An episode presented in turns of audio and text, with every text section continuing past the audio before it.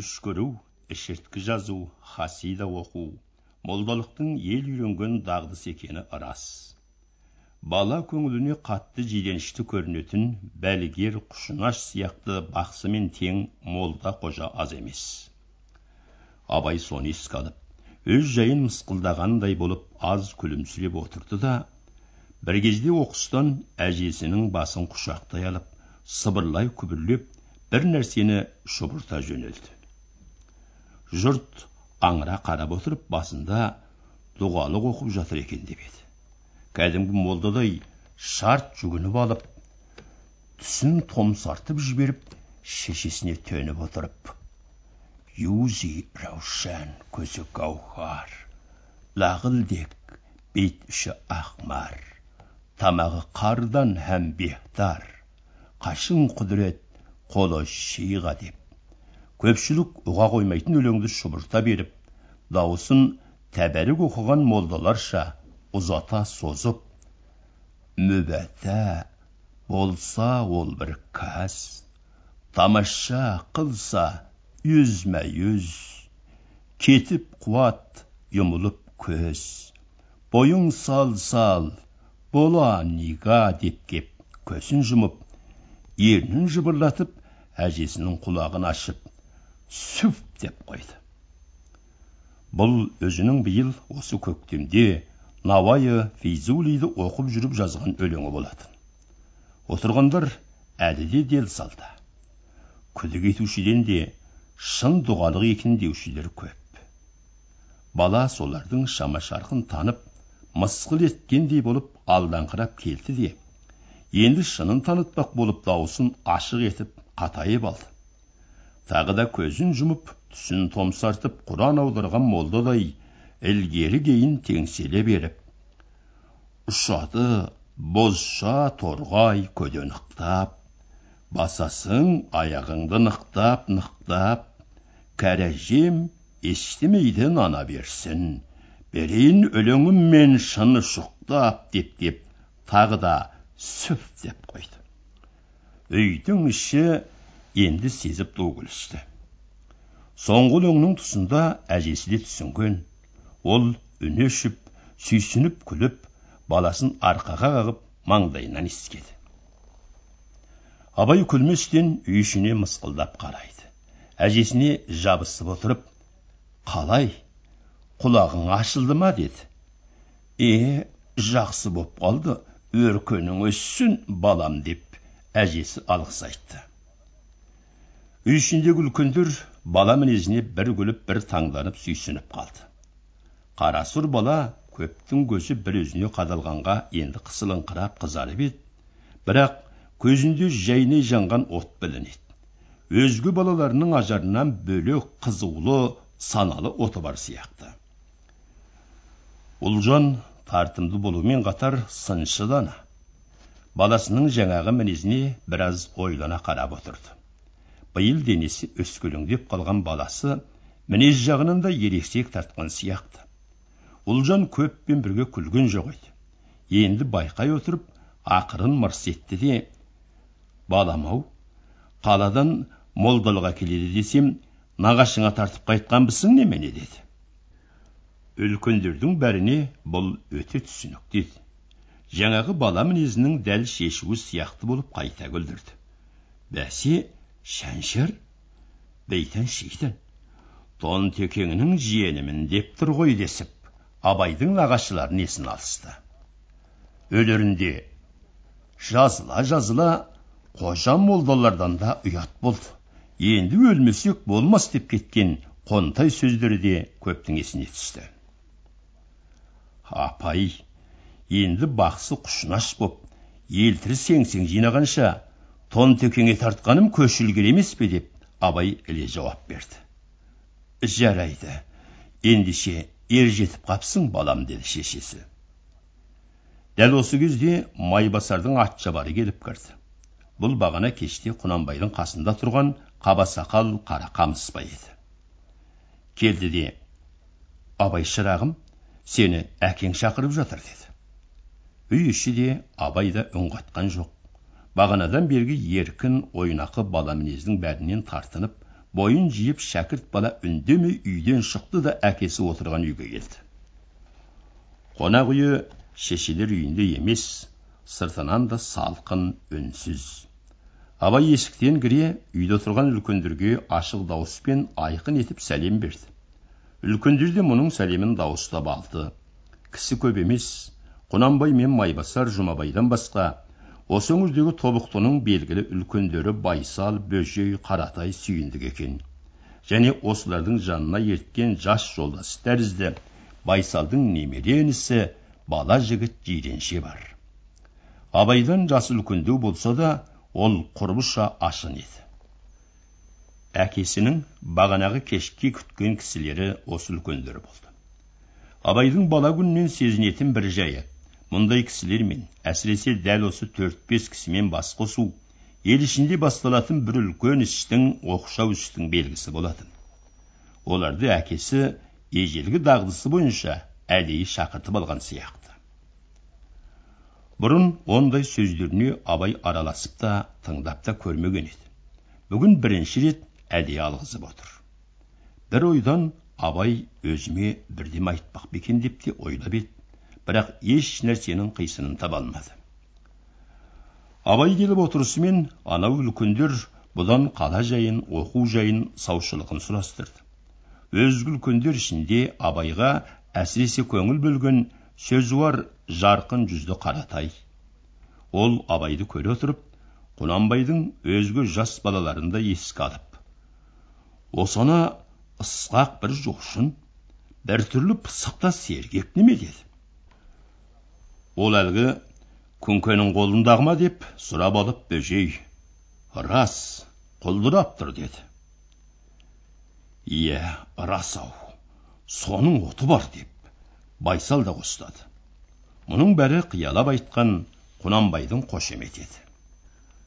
Үндемей түйіліп сұп сұр боп отырған құнанбай ол сөздерге көп шіміркенген жоқ қайта теріс көргендей мойын бұрып абайға қарап одан да не күтсеңдер осы жаман қарадан күтсеңдерші деді. Құнанбайдың мына баласын осында шақырып алып отырғанын және жаңағыдай етіп бұларға танытқалы отырғанын өзгеден қаратай бұрын аңғарған ол дағдылы майысқақ ептілікке салып енді құнанбайдың жаңағы бетімен абайды сөз қыла бастады. Бөжей мен байсалға қарап сендер мұның сүндетке отыртқандан не дегенін естіп пе едіңдер деп аз күліп алды.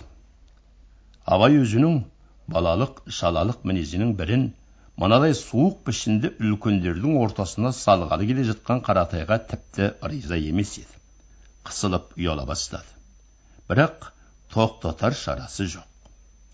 Сондықтан бар тапқаны ол бала өзі еместей үндемей сұрланып сазарып қалды. Қаратай күле тұрып сүндетке отырған жерде ауырсынып жылап жатып құдай ай бұл қорлықты көргенше қызғып неге жаратпадың? депті. Сонда шешесі ақылсыз балам ау қыз болсаң бала таппас па содан қиын боп па? десе мынау ойбай онысы тағы бар ма еді? деп жылауын тыя қойып шыдай беріпті деді. Үлкендер ақыры мырс мырс күліп қойды. Құнанбай естімеген сияқты ешбір белгі бермеді. Бұл сияқты сөз онымен байсалдардың қабағына қарағанда ұзаққа бармайтын тәрізденді. Абайға жайлысы сол болып еді. Әйтпесе үлкен адамша орталарына шақырып ап ақымақ бала қып қойып күлгендеріне риза болайын деген ойы жоқ еді. Сөйткенде сырттан оспан кіріп келді.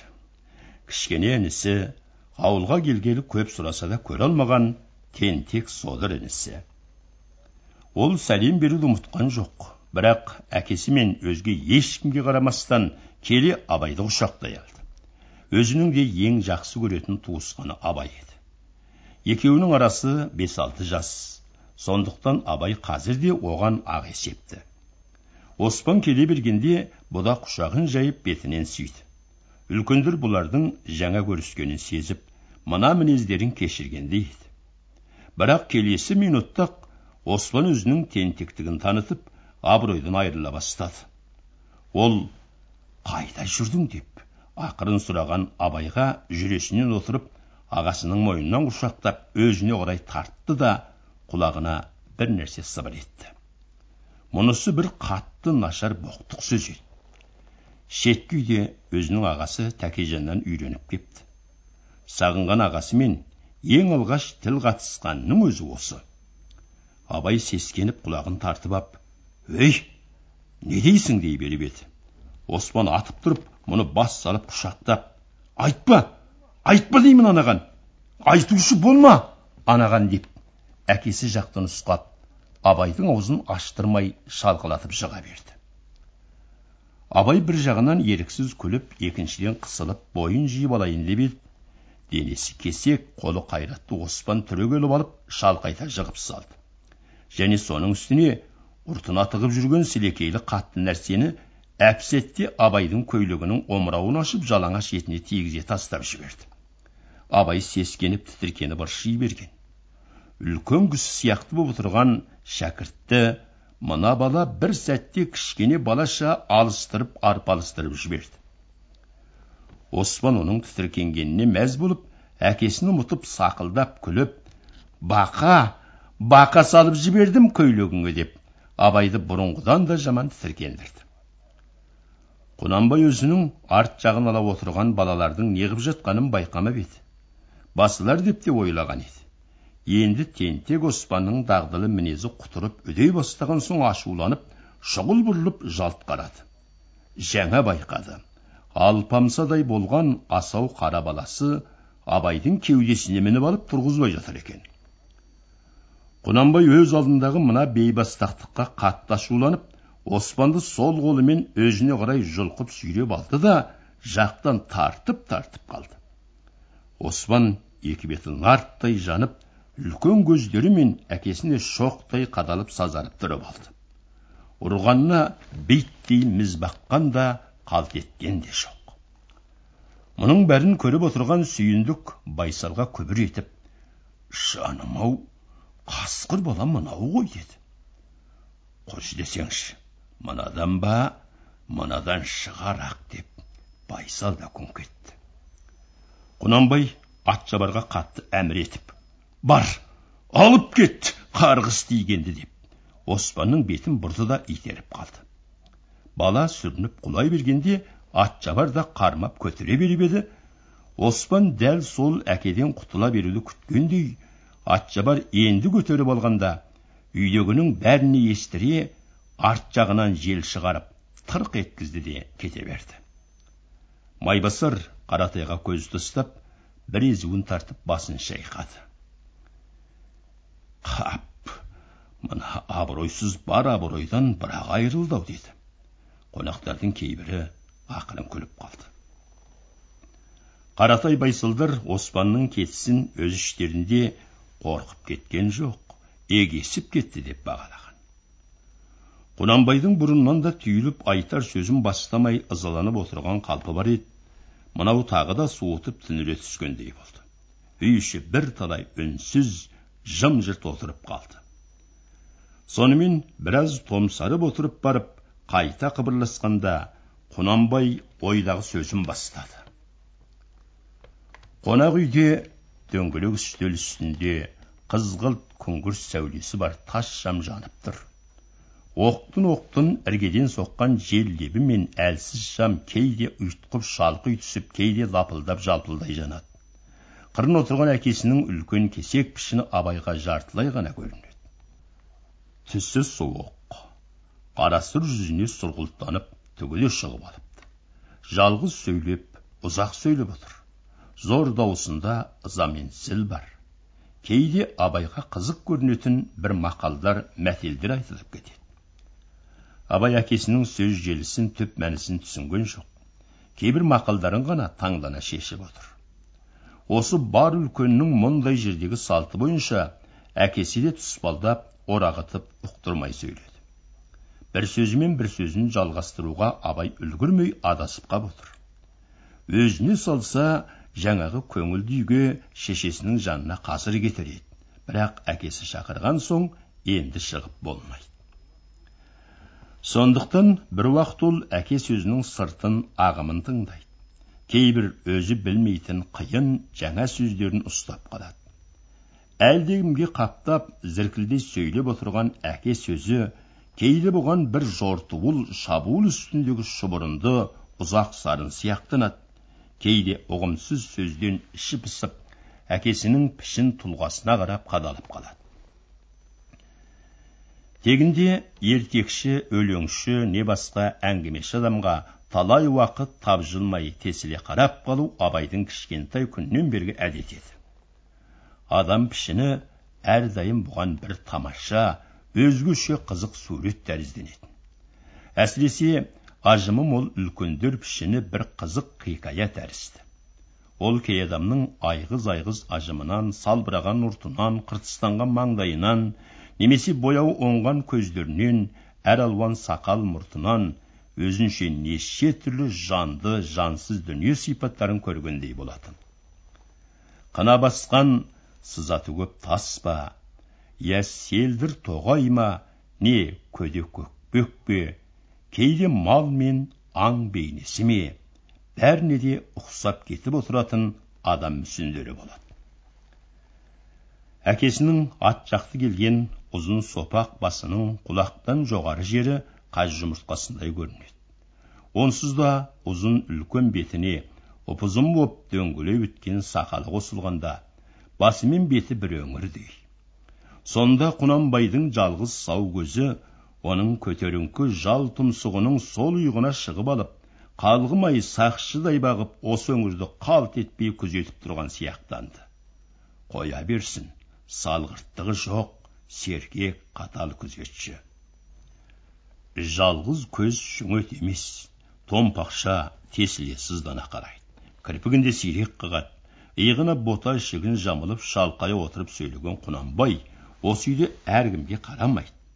Қарсысына таман отырған сүйіндікке ғана қадалып сөйлейді.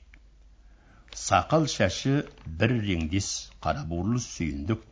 Оқта текте бір қарап қойғаны болмаса құнанбайға тесіле қарамайды. Көзін төмендете береді.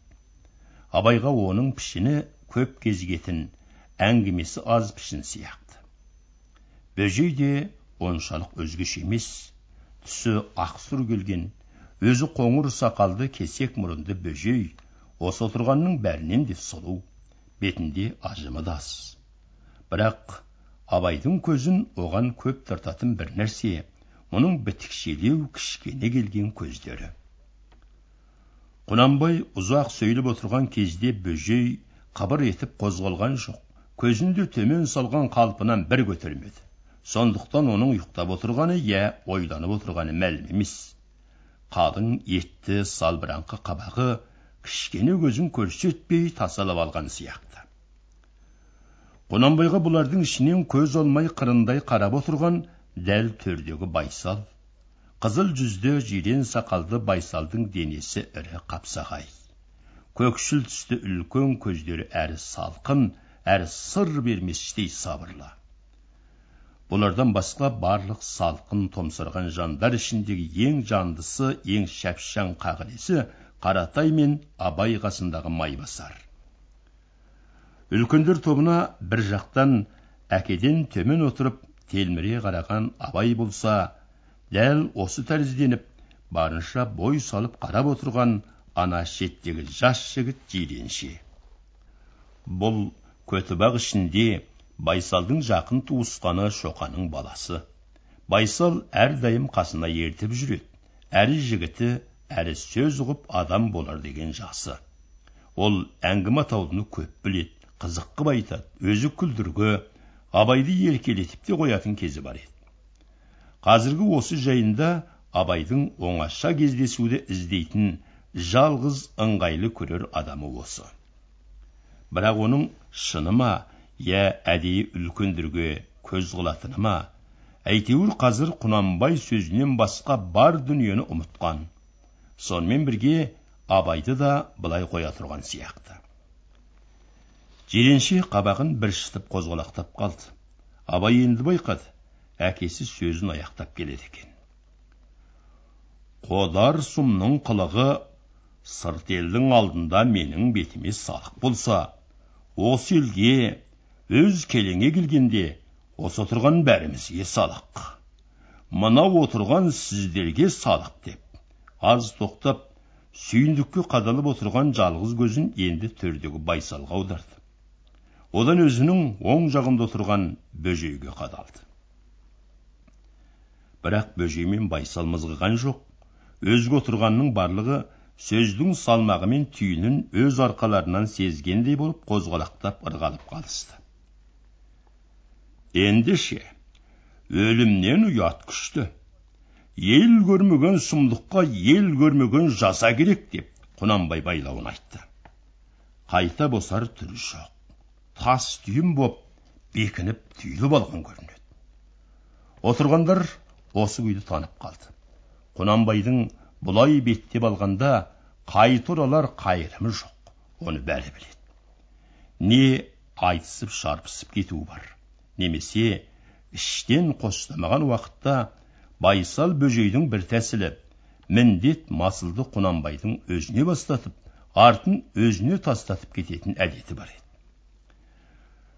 жанкүйер жер болмағанда олар осы соңғы мінезді көп қолданатын. Екеуі де жарытып тіс жарып сөйлемейді. Бірақ құнанбайдың мына сөзі үндемеске де қоймайды. Үндеуге де жібермейді дел сал етті. Үй іші бірталай уақыт жым жырт отырды. Қодарды абай білмеуші еді. Оған болат әуелі қозы көрпеш баянның қодарын елестетті. Сұм дегеніне қарағанда да былтыр байкөкші ақын мұның шешелеріне жырлап берген қодардың бейнесі сияқты.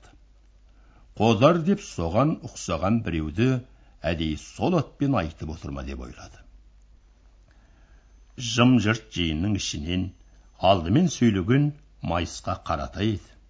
Ол сұмдық екені рас ол құзғының басына бермесін шын болғанда кәпір қауымында кететін іс қой бұл деп қодардың айыбы шын ба бекер ме деген өз ойларындағы күдікке ептеп қана бір соғып қиялап салды. Қодардың бұл жиындағы аталасы сүйіндік. Құнанбай бағанадан зіл салғанда әдейі соған шұқшиған. Оны да жұрттың бәрі біліп отыр. Қодар қылығының орайын алдымен өз туысына айыпты сорақы дегізіп өз аузынан айтқызып алу құнанбайға да керек. Ал сүйіндік бұл сөзді оп оңай бір айналмай айтып салса ертеңгі тауқымет сонда. Алдымен қодардың сол құнанбай айтқандай айыптылығына да көз жеткен емес. Ол қаратайдың шапшаңдығынан бір пайда тапқандай болды. Әсіресе оның шын болғанда деген босаң тастаған жерін ұстады да осы айыбына көз жетсе тұрғызып қойып бауыздайық. Бірақ сол шынына жеткен жан бар ма? дей беріп еді. Құнанбай серпіліп ілгері ұмтыла түсіп ей сүйіндік! деп киіп кетіп ұрса сөйледі албастыда қабаққа қарай басатын қыры жоқ қасиеті жоқ басшы болса ібіліс жын ектемей нетеді адал десек аман десек жан берейік ақтайық ақыретте айыбын өз мойнымызға алайық бірақ менің екі бірдей жаным жоқ майысар болсаң жаныңды да бересің беремісің жаныңды деп сарт етіп өзіне жабыса түсті сүйіндік құнанбайдың бағанадан бергі зіліне енді ызалана бастап еді е тастай алмай жүрген жаным жоқ. Терге демесем жанымды ала ғой деп кепілге келіп пе екенмін деп томсарып қалды. Мұның қолынан келген бар қарсылығы осы еді. Баж еткенмен ықтап кеткен сықылды. Құнанбай сезді де енді жүйемен ұтпақ болып қуғынға салды. Тергесең қодар сұмдығын аңыз қып көпке жайып әкеткен елді терге. Ел тұрсын кешегі жиында бетімізге былш еткізіп жарып айтқан жұртты терге соған да жеткен. Бар да өтірік деп соны иландырып келші. Ел аузына қақпақ болып көрші бірақ ол қолыңнан келмейді ендеше не ер да ақта немесе илан да жазала. Тек жарықтығым дүмбілезіңді көрсетпе балқыл сылқылыңды аулақ әкет деді. Енді сүйіндік те үндей алмай қалды.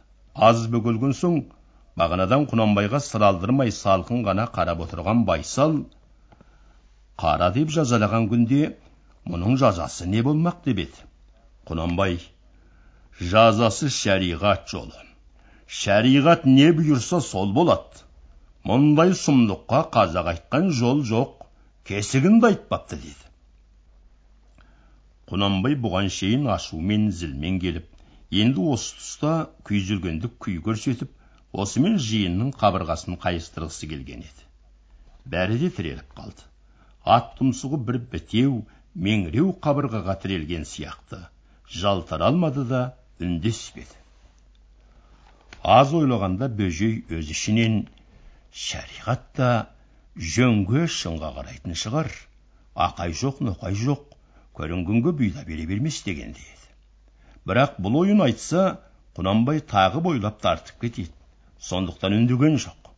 Тағы да шапшаң қаратай ал шариғат бұл қодар қылығынан не бұйырады екен? деді.